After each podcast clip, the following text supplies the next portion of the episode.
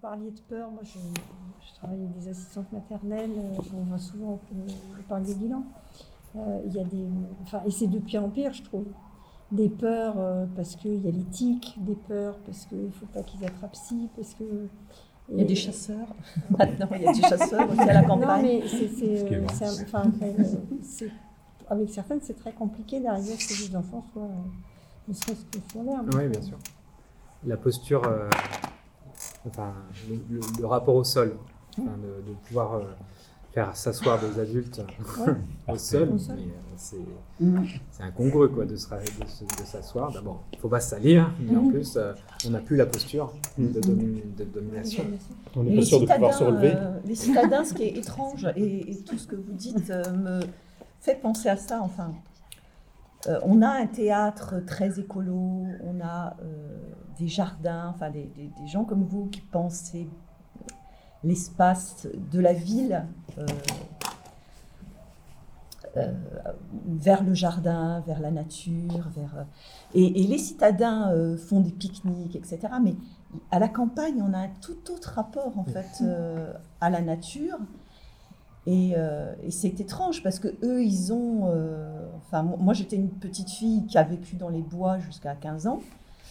Et, et, quand je retourne dans ma, dans ma campagne, je, je, je vois que quand j'étais petite, j'étais tout le temps dehors avec mes copains, mes copines. Mais ça, c'est fini, quoi. Il n'y a plus du tout de.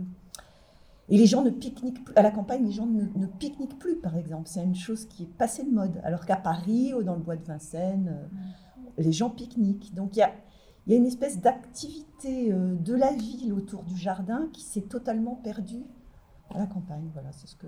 Et, c'est étrange parce que eux, ils ont le cadre, ils n'ont pas besoin de. Oui, de chercher. Voilà, de, on n'a pas besoin de leur créer un espace. Euh, mm. Et, et, ils ont, ça ne les intéresse plus du tout, les enfants, et, même les adultes. Hein, là, les, dimanches pique-niques euh, comme ça pouvait se faire autrefois, c'est terminé. moi, je suis également frappé par le nombre de gens en campagne qui ont du terrain, mais pas un jardin. Oui. C'est un terrain qu'ils ont, en réalité, c'est une pelouse, avec éventuellement une haie en tuya, mais... Mais même les enfants ne vont plus jouer dans le jardin, plus beaucoup. Et effectivement, on n'y voit pas les enfants. À part les tout Ou alors on voit une mini piscine et puis. Oui, ouais. c'est une piscine. Ouais. Mais, euh... Et donc ça, c'est ça, c'est une question. Enfin, je sais pas qui qui est peut-être à la base de votre, de votre travail avant même. Quoi. Est-ce, que, est-ce que les gens, ils ont envie, pourquoi ils ont envie de la campagne? Est-ce qu'on a envie de la campagne parce qu'on habite en ville et qu'on en manque? Et pourquoi la, à la campagne, euh, on l'a, quelque part, on la fuit Enfin, je sais pas, c'est des questions. Euh. Moi, je suis, comme vous, un enfant qui a, grandi à la campagne. Donc, euh, ce rapport à la nature, pour moi, il est, il intrinsèque. Et c'est vrai qu'en arrivant il y a 20 ans en Seine-Saint-Denis, euh, c'était un challenge parce que c'est dans des espaces aussi contraints où en fait Vincent Vergonne parle de, de, lutte contre l'extinction de, de, rapport à la nature. mais effectivement, ces populations qui, qui, sont ici dans un espace qui urbanistiquement est catastrophique, très mmh. contraint, euh, où la place du piéton n'existe plus, où la place de la nature n'existe plus. C'est comment reconstruire un, début de relation à la nature. Et pour ces enfants qui... Euh, euh, enfin, moi, je sais que la nature m'a construit. Et, ici, en fait, ils n'en ont pas. Donc, mmh.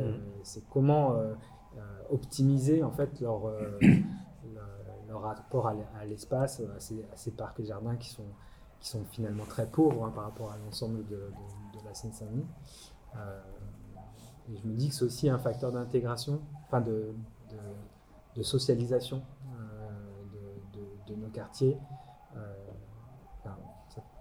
Euh, fait 20 ans que je travaille sur le parc des Guilans, par exemple, et effectivement, sur cette appropriation de l'espace par ses habitants, c'est également très important aussi que que ces enfants se forgent une histoire dans leur propre rapport à la nature.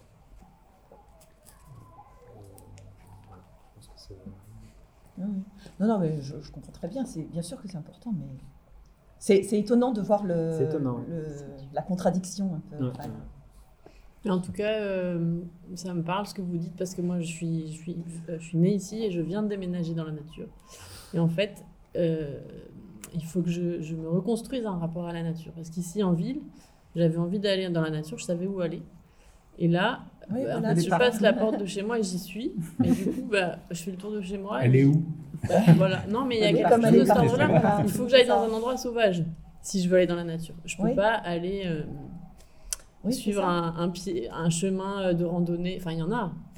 Mais euh, je vais pas faire 40 minutes pour aller au chemin de randonnée alors qu'elle est juste là.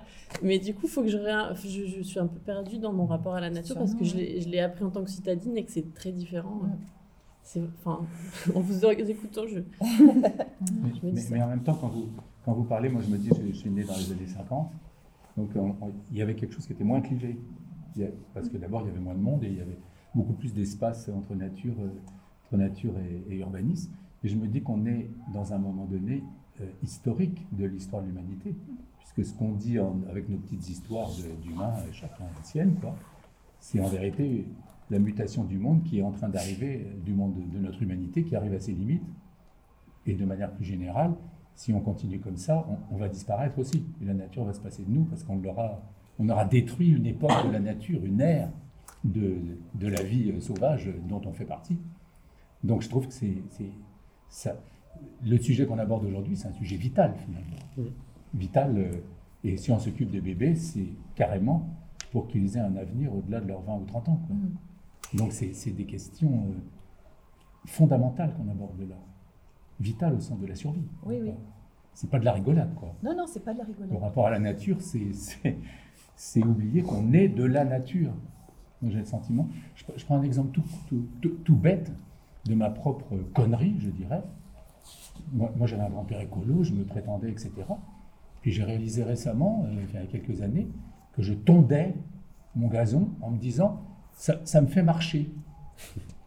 Alors déjà, marcher, on peut marcher sans tondre en étant derrière une machine. Et je me prétends extrêmement euh, culturel, enfin je suis dans le milieu culturel, je suis, je suis pur produit euh, bobo, euh, plutôt du, du- du bon côté qui croit qu'il tient bah, post 68, etc.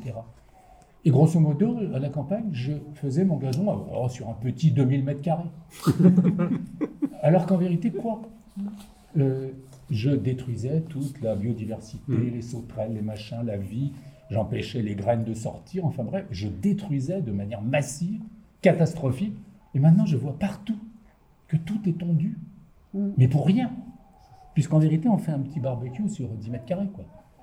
Et que les enfants, après, bah, ils sont devant des trucs tondus au lieu de découvrir.